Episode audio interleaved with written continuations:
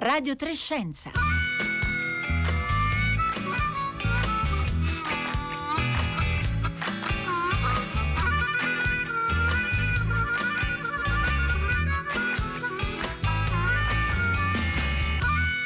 Buongiorno a tutti da Roberta Fulci, bentornati a Radio Trescenza. Poco fa Greta Thunberg interveniva a Milano per l'apertura di Youth for Climate, la, l'incontro di 400 giovani tra i 15 e i 29 anni provenienti da 197 paesi diversi per discutere eh, nei prossimi due giorni temi cruciali in vista delle prossime due tappe per la lotta alla crisi eh, climatica. La pre-COP26, cioè tre giornate di preparazione alla conferenza delle parti di novembre che poi eh, avverrà eh, dall'1 al 12 novembre in Scozia, la COP26 che si terrà a Glasgow. Allora noi torneremo a parlare di, di tutto questo eh, giovedì alla vigilia dello sciopero di, di venerdì 1 ottobre, lo student, tra, eh, student, scusate, student Strike for Future, mentre oggi ci occuperemo di dolore, dolore fisico e di come il dolore fisico si manifesta diversamente negli uomini e nelle donne.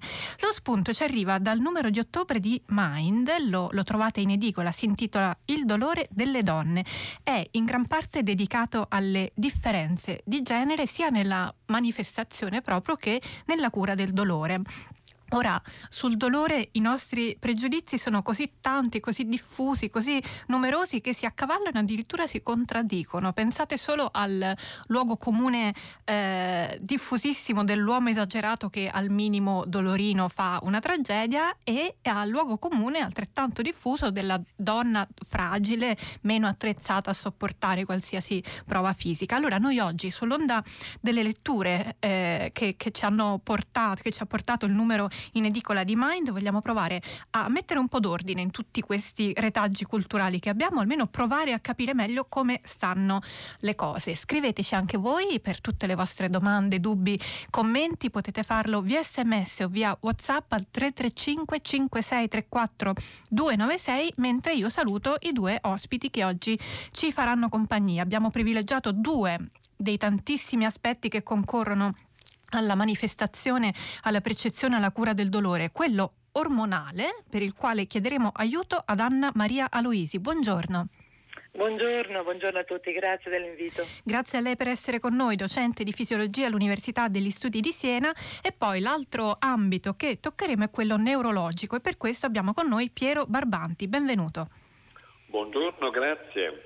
Grazie a lei, direttore dell'unità per la cura e la ricerca su cefalee e dolore al San Raffaele di Roma. Allora, Barbanti, io comincerei da lei. Iniziamo dalla percezione del dolore. Uomini e donne provano dolore in modo diverso? No, non è così. E c'è un eh, primo colpo di scena, la soglia del dolore nella donna è in realtà inferiore a quello dell'uomo, tranne nel periodo della gravidanza. E poi la donna soffre maggiormente di dolori cronici, pensiamo alla fibromialgia che è ormai un'entità clinica che molti conoscono e che è lacerante per la sofferenza personale, in quanto gli ormoni femminili possono un po' sensitizzare le afferenze dolorifiche.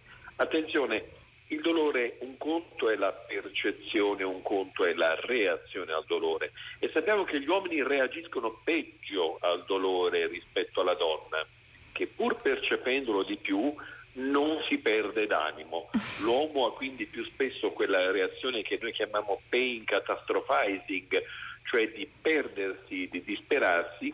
Questo perché quando arriva un'informazione dolorosa viene mandata un'informativa anche alle aree emotive alle quali viene chiesto e ora che ci faccio? La donna sa gestirle meglio.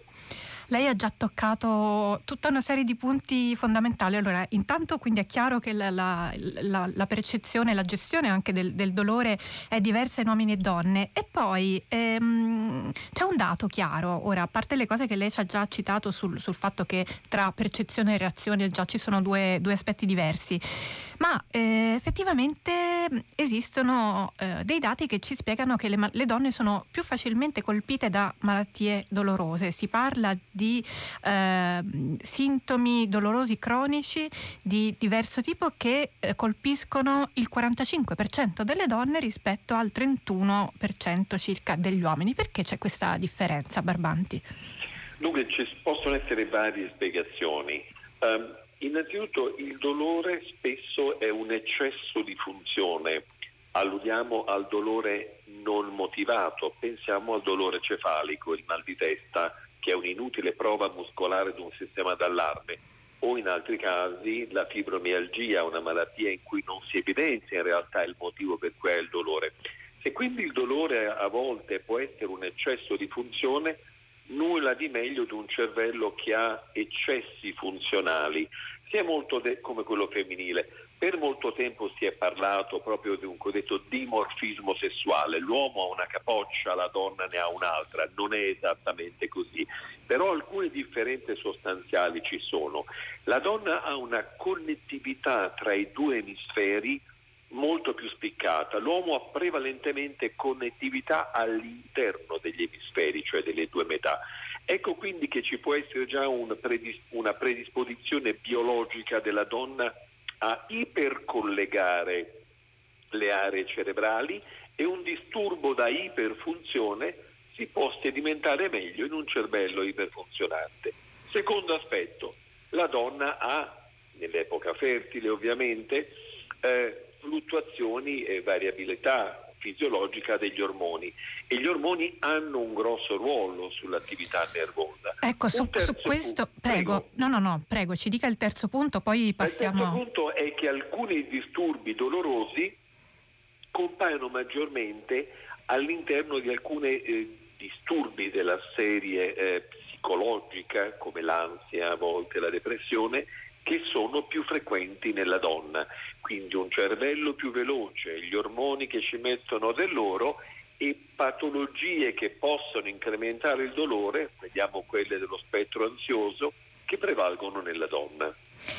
Allora vorrei subito coinvolgere Anna Maria Aloisi perché appunto già abbiamo sentito, ce l'ha anticipato eh, Piero Barbanti, certamente le differenze nell'assetto ormonale di, di, uomini e donne hanno un peso, un peso grande. Ci spiega i punti fondamentali di cui tener conto? Sì, volentieri. Allora, ehm, noi se parliamo del, del, dolore dobbiamo parlare di eh, una struttura di fibre nervose che naturalmente viene attivata da, uh, da stimoli mh, mm, periferici. Allora, da questa, tutta questa strada, diciamo, dalla periferia, che appunto che sia un piede o che sia appunto un vaso, che sia un, una, una parte di cute, queste informazioni devono raggiungere poi la corteccia per diventare dolore. Ora, in tutte queste zone, cioè proprio dalla cute, da, da, da, da qualsiasi cosa noi prendiamo per, come origine del, dello stimolo doloroso, vediamo che ci sono appunto gli ormoni sessuali che possono modificare questa, questa strada. Ora io da, naturalmente vedo tutto molto oh, concentrato sugli ormoni perché è stato la, la, il mio argomento di ricerca da sempre, però effettivamente questi sono, sono sostanze molto potenti perché per esempio appunto gli estrogeni nella donna sicuramente hanno delle, del, una, un'attività importante per esempio nella trasmissione sinaptica, cioè le informazioni per esempio dal primo neurone al secondo neurone sono um, eh, a base di, di, di, glutammato, sono aumentate proprio dagli estrogeni. E la stessa cosa succede appunto anche a livello superiore nel cervello dove gli estrogeni hanno un, un effetto attivante.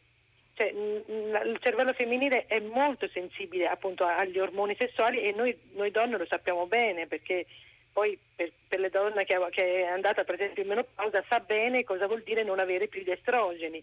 D'accordo? Quindi questi estrogeni servono sicuramente per attivare e quindi per trasmettere informazioni anche quelle dolorose.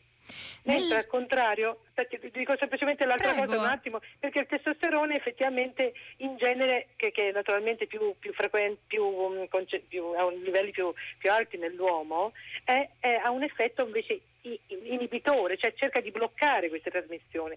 Questa è una semplificazione, ma più o meno è così. Nell'intervista che le ha fatto Federica Sgorbissa, eh, che trovate sul numero eh, di Mind di ottobre, lei cita una ricerca del 2016 in cui si sono studiati dei pazienti in transizione eh, che eh, stavano cambiando sesso e in quell'occasione che cosa avete osservato loro, eh, de, de, cam, nel cambiamento della loro risposta al dolore?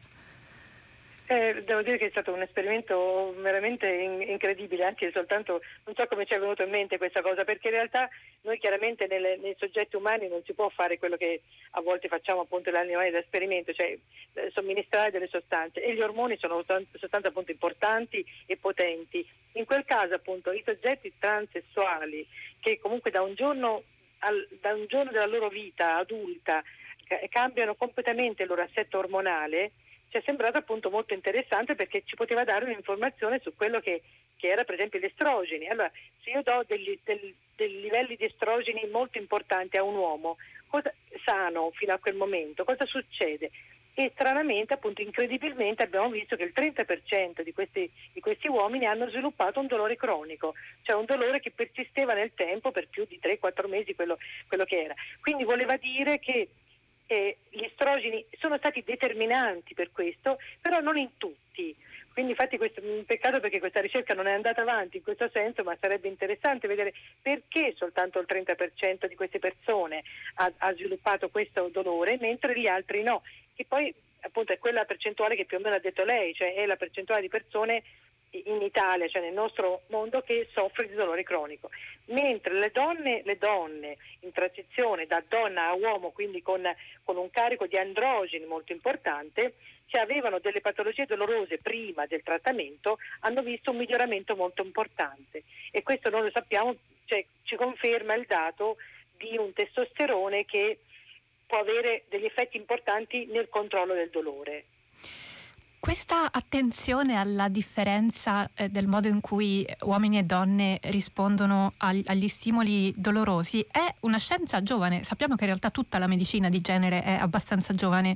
Eh, basta pensare che eh, i trial clinici fino a non molti anni fa erano progettati reclutando quasi solo volontari uomini. Questo è vero anche nel, nel caso dello studio del dolore e perché è vero in modo così esteso in tanti settori della medicina, anzi penso forse tutti.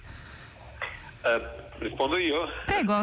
Eh, dunque adesso si parla di medicina di genere, medicina di genere non vuol dire medicina femminile, vuol dire medicina di genere maschile e femminile perché delle differenze sostanziali possono davvero emergere. Volevo solo aggiungere a quello che la professoressa ha detto prima, un tema estremamente importante, che nell'ambito per esempio dell'emicrania c'è uno studio americano di 17 anni fa su 50 transessuali da uomo a donna sottoposti a terapia con antiandrogeni ed estrogeni in cui la prevalenza del dolore cefalico, anziché essere del 7,2% come atteso per quella fascia d'età di 44 anni, era del 26%, quindi a dimostrazione di quanto l'ormone si porti con sé il dolore. Dicevamo eh, se gli, studi, no, gli, studi sono almeno per quanto riguarda le forme eh, eh, principali, più frequenti di dolore, non il dolore neuropatico, alludo al dolore cefalico, riguarda grosso Che differenza c'è eh, tra il dolore neuropatico e il dolore cefalico? Il dolore neuropatico è dovuto ad una lesione o ad una disfunzione di un tratto che va dal recettore in periferia del dolore fino alla corteccia cerebrale dove arriva, cioè c'è un qualcosa che non va ed è in qualche maniera funzionalmente dimostrabile. Mentre invece il dolore cefalico, il mal di testa che tante persone che sono in ascolto hanno hanno avuto, è invece una inutile prova muscolare del sistema del dolore che suona l'allarme senza giusta causa. Ehm, sembra strano, ma solo adesso incomincia a intravedersi anche alcuni studi che stiamo facendo noi con gli anticorpi monoclonali contro una sostanza chiamata CGRP che scatena l'emicrania nell'uomo e nella donna, si vede una risposta migliore nell'uomo rispetto alla donna. Finora viene tutto messo assieme in un grande calderone. Ricordiamo che quando arriva l'informativa alla corteccia cerebrale, to, c'è un dolore, si smuovono moltissime aree intorno, le aree del movimento ricevono l'informazione, a quel punto il paziente dice ho emicrania, bene stai fermo se non peggiora, mal di denti mi muovo su e giù per la stanza. Le aree dell'emotività, eh, che determinano la nostra risposta. Se il maratoneta si rompe la falange del piede all'ultimo chilometro se ne accorge dopo che l'hanno premiato, perché in quel caso l'area dell'emotività alle stelle, motivo per cui la donna anche dimentica il dolore da parto, viceversa la persona che trova in una scomoda attesa in una sala d'aspetto non tollera le posture più scomode. Le aree vegetative, che sono quelle che, che determinano poi che tipo di risposta ho, tachicardica al dolore, respiro di più, respiro di meno, sudo, impallidisco, insomma immaginiamo, eh, e questo è sicuramente differente nell'uomo e nella donna, la via del dolore dalla periferia al cervello non come un singolo filo, ma con un filo che, in alto si sfiocca in tanti fili, ognuno in una zona. E lì verosimilmente c'è una differenza nel comportamento e nella reazione al dolore tra l'uomo e la donna. E anche, una, chiudo, eh, per quanto riguarda eh, i farmaci, la domanda che è stata mh, mm, messa così acutamente, vengono studiati nei grandi trial clinici differentemente per sesso, la risposta è no, però noi sappiamo per esempio che i farmaci alla donna e anche alcune sostanze tossiche alla donna giungono differentemente. La donna ha un cervello più vascolarizzato nella sostanza grigia, ha più sostanza grigia percentualmente dell'uomo, la sostanza grigia è quella che riceve ovviamente più sangue e teoricamente potrebbero essere dosi differenti, quelle che sono necessarie per fare un effetto positivo o per dare un effetto tossico nell'uomo o nella donna, basandosi proprio sulla fisiologia e sull'anatomia. E lei così ha anticipato la domanda proprio che, che, le stavo per fare su come uomini e donne rispondono diversamente anche ai farmaci. Ci scrive nel frattempo un ascoltatore al 335 5634 eh, 296. Direi che la lettura che state dando del dolore è alquanto riduzionista. Perché non si prendono in esame le declinazioni culturali, sociali e storiche piuttosto che la mera riduzione biologica di tale fenomeno? Allora, Piero Barbanti, io so che lei eh, deve andare, quindi non la trattengo a lungo. Se vuole solo giusto una battuta su questa, su questa domanda dell'ascoltatore, anticipandogli che invece ne parleremo, ne parleremo nel seguito della puntata.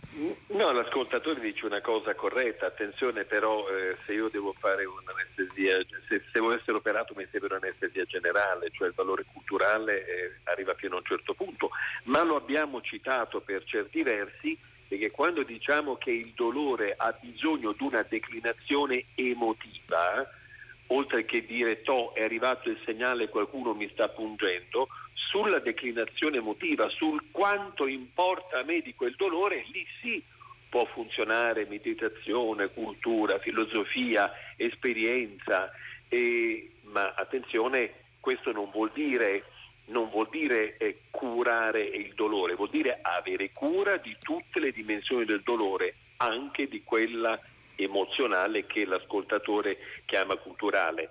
Ma eh, nei pazienti con dolore cronico o nel dolore da cancro ci sono dolori in cui, ahimè, agire solo su quell'aspetto è gravemente riduttivo. Certamente riduttivo anche di fronte a un paziente che ha dolore cronico dargli solo la pillolina e infatti per questo noi creiamo dei gruppi molte volte di automutuo aiuto, un counseling psicologico, la meditazione o la mindfulness. Quindi un ingrediente sicuramente importante è anche questo. Grazie Piero Barbanti, direttore dell'unità per la cura e la ricerca su cefalee e dolore del San Raffaele di Roma. Grazie per essere stato con Grazie noi. Grazie a lei, suoi ospiti e agli ascoltatori. Grazie.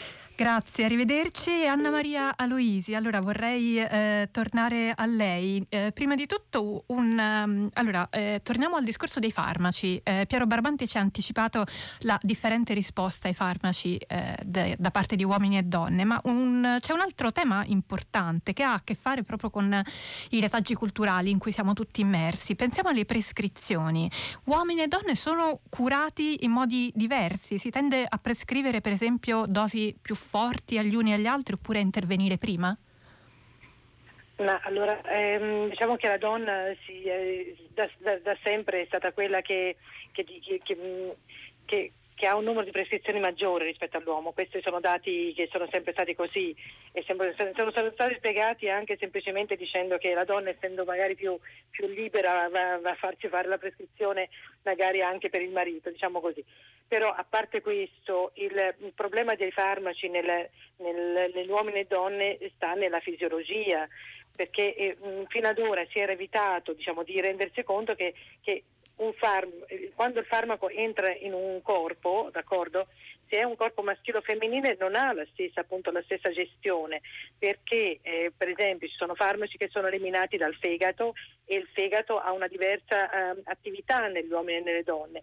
Eh, lo stesso eh, vale per il rene. Il rene, per esempio, la, la, velocità di filtrazione glomerulare, cioè quanto appunto il rene riesce ad eliminare questi farmaci, è minore nella donna rispetto al maschio e così via anche per tante altre cose. Quindi questo discorso, diciamo, fino a qualche anno fa non era considerato.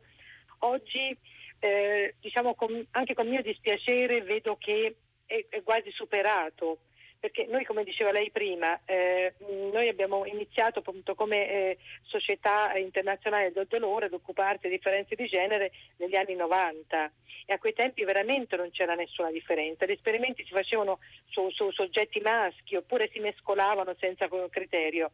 Oggi si tende a, a, a, separare queste cose, però devo dire che purtroppo anche a livello sperimentale le ricerche si fanno o sui maschi o sulle femmine. Cioè è difficile che i gruppi siano così forti da poter fare dei confronti sempre importanti. E purtroppo nel discorso del dolore io devo dire che non, sì, ci sono delle, del, delle composti nuovi come quello che appunto di cui ha parlato il professore prima, però purtroppo eh, proprio per, per questa diciamo, leggerezza, fra virgolette, che è stata eh, tenuta, che è stata diciamo, questa leggerezza che, che, ha portato avanti le, le, le, ricerche fino a qualche anno fa a livello farmacologico, diciamo così, adesso ce la troviamo come complicanze. Perché nel dolore purtroppo non c'è un rimedio, eh, ogni, ogni, dolore è diverso e, e, e, purtroppo molti dei farmaci che vengono utilizzati vengono utilizzati eh, eh, per troppo tempo e danno luogo veramente a degli effetti collaterali incredibili. Io dico qui appunto lei ha nominato la fibromialgia. Secondo me la fibromialgia eh, naturalmente è una, ehm, è una, sindrome dolorosa cronica che colpisce le donne e questo eh, naturalmente ci sono diagnosi per fare la fibromialgia, ma molte volte questo dolore diffuso, questo dolore diffuso non dipende proprio da una patologia precisa, specifica, ma è il risultato di, anche di tanti, tante terapie fatte senza criterio, portata avanti per troppo tempo, con effetti collaterali devastanti, per esempio a livello del sistema digerente. E questo ce ne stiamo rendendo conto e oggi, per esempio, io sto proprio portando avanti delle ricerche in questo campo perché bisogna stare attenti a questo tipo di, di, di, dice, di effetti collaterali perché guardate che la fibromialgia è una diagnosi che una volta fatta praticamente ha, ha praticamente nessun, nessun trattamento e quindi il paziente viene anche lasciato un po' così e questo, e questo, succede soprattutto alle donne che sono quelle che sono più colpite da questo. Però io vorrei, cioè, sto lavorando perché questa cosa venga un pochino più più, più compresa e arrivi come messaggio. Anna Maria Luisi, vorrei sottoporle un, un, un tema che forse più riguarda più la, la ricerca scientifica, anzi senz'altro è, è, così rispetto alla pratica medica e alla, insomma, al discorso sanitario. Ehm, c'è una componente culturale evidente anche nel, negli esperimenti che si fanno. Penso non solo al fatto che fino a poco tempo fa non si, non si, le donne non partecipavano ai trial, ma penso anche al fatto che quando si misurano eh, le risposte agli stimoli dolorosi in laboratorio, eh, i, i, volontari spesso reagiscono in modo diverso a seconda che lo sperimentatore, la persona che hanno davanti in laboratorio, sia uomo o donna, sia del loro stesso sesso oppure no. Come si supera un problema del genere per fare una ricerca che poi abbia un, insomma, un valore scientifico e possa essere confrontata per esempio con altri risultati?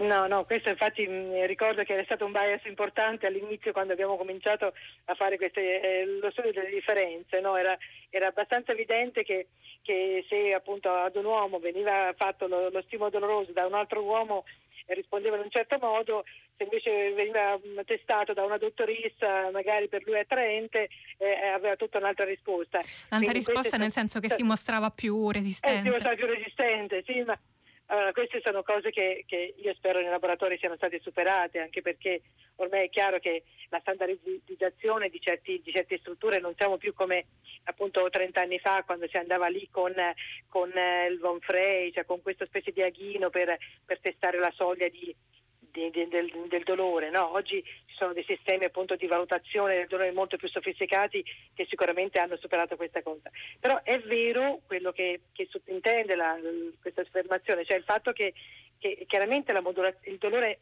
la sensazione del dolore è molto, moltissimo modulata da, da, quello che è lo stato del soggetto. Si sa bene per esempio come nei bambini eh, si usano anche negli ospedali così dei, dei, dei sistemi di distrazione, no? cioè vengono fatti giocare, vengono fatti distrarre, proprio perché la distrazione evita magari di sentire tutto quel dolore. Purtroppo questo non, non, è, non è utile quando si parla di sindromi dolorose molto complesse e devo dire che ce ne sono veramente tantissime persone oggi che, che soffrono di queste cose, devo dire che vederle da sperimentatore è, è incredibile perché non sappiamo veramente da che parte farsi, persone distrutte dal dolore che non riescono più a mangiare, non riescono più a, a vivere praticamente. E su questo credo si stia facendo molto poco a livello politico, cioè noi non riusciamo a... Il dolore non è una, una patologia di moda in questo momento, cioè non è mai stata, ma adesso meno che mai, no?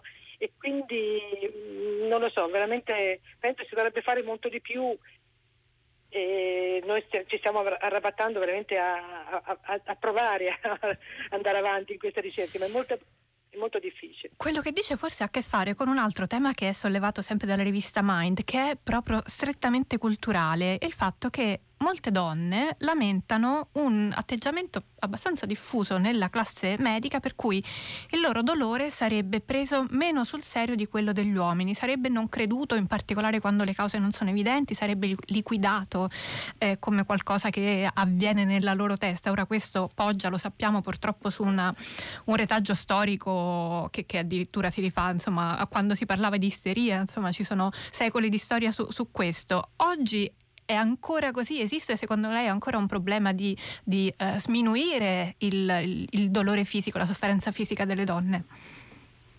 Ma purtroppo penso di sì e qui mi prendo la responsabilità di quello che dico perché chiaramente non voglio fare torto a tutti quei clinici, colleghi clinici che in tutti i giorni in ospedale per esempio fanno appunto diagnosi di fibromialgia, però io appunto siccome sto conducendo degli studi sulla fibromialgia in, in questo periodo vedo che molte donne non hanno la fibromialgia. E allora capito, da, dire, dire, a una donna che ha la fibromialgia, ok, si mette in, una, in un catalogo, però non gli si può fare niente. E dare, e dare per esempio degli, anti, degli antipiletici, cioè dei, dei neuro, um, delle sostanze um, neurotossiche, cioè non, non neanche neurotossiche, non dico, lasciamo stare, non, non voglio fare nome, comunque le poche terapie che si possono dare a, a, a soggetti con fibromialgia sono qualcosa che secondo me fanno peggio che meglio. D'accordo? Quindi è una, una resa che secondo me del, del, medico di fronte a questa, a questa donna che, che ha dolore, che, che, può essere anche molto giovane, purtroppo questa, appunto, la fibromialgia colpisce moltissimo le donne giovani e, e che vanno avanti senza, senza speranza di, di, di, di, qualche miglioramento. E questo veramente è, è, è, un po' la stessa cosa di quando prima si diceva sì questa è isteria, è qualcosa che che, che non va neanche preso in considerazione e purtroppo mh, mm, non lo so, io mh, mm, veramente mi sento, mi sento, un po' oh, così, eh, senza, senza, mezzi per poter, per poter, aiutare queste donne. Da quello che dice è evidente come è, un problema che sente molto da vicino e, e, effettivamente vabbè, non c'è dubbio che la ricerca come quella che lei fa in questa direzione sia il primo passo da fare, ma poi naturalmente servono fondi, servono eh, soldi per poter fare questi esperimenti e poter superare eh, il problema. Grazie, grazie Anna Maria Luisi per essere stata con noi, docente di fisiologia all'Università degli Studi di Siena. Grazie. Grazie a voi, grazie a tutti, grazie dell'invito. Buona giornata. Vi salutano con me eh, alla fine di questa puntata di Radio Trescenza. Oggi alla parte tecnica c'è Fabrizio Paccione, in regia c'è Marco Pompi, in redazione Francesca Buoninconti, il curatore di Radio Trescenza è Marco Motta, che è un programma, vi ricordo, ideato da Rossella Panarese. Io vi do appuntamento a giovedì nella puntata in cui parleremo della COP26 in programma a novembre e in particolare della preparazione alla COP26 che eh, si terrà a Milano nei prossimi giorni a partire proprio da, da giovedì, mentre già eh, Youth for Climate è in questo momento eh, sta, sta, si sta tenendo a Milano. Da Roberta Fulci, buona giornata a tutti.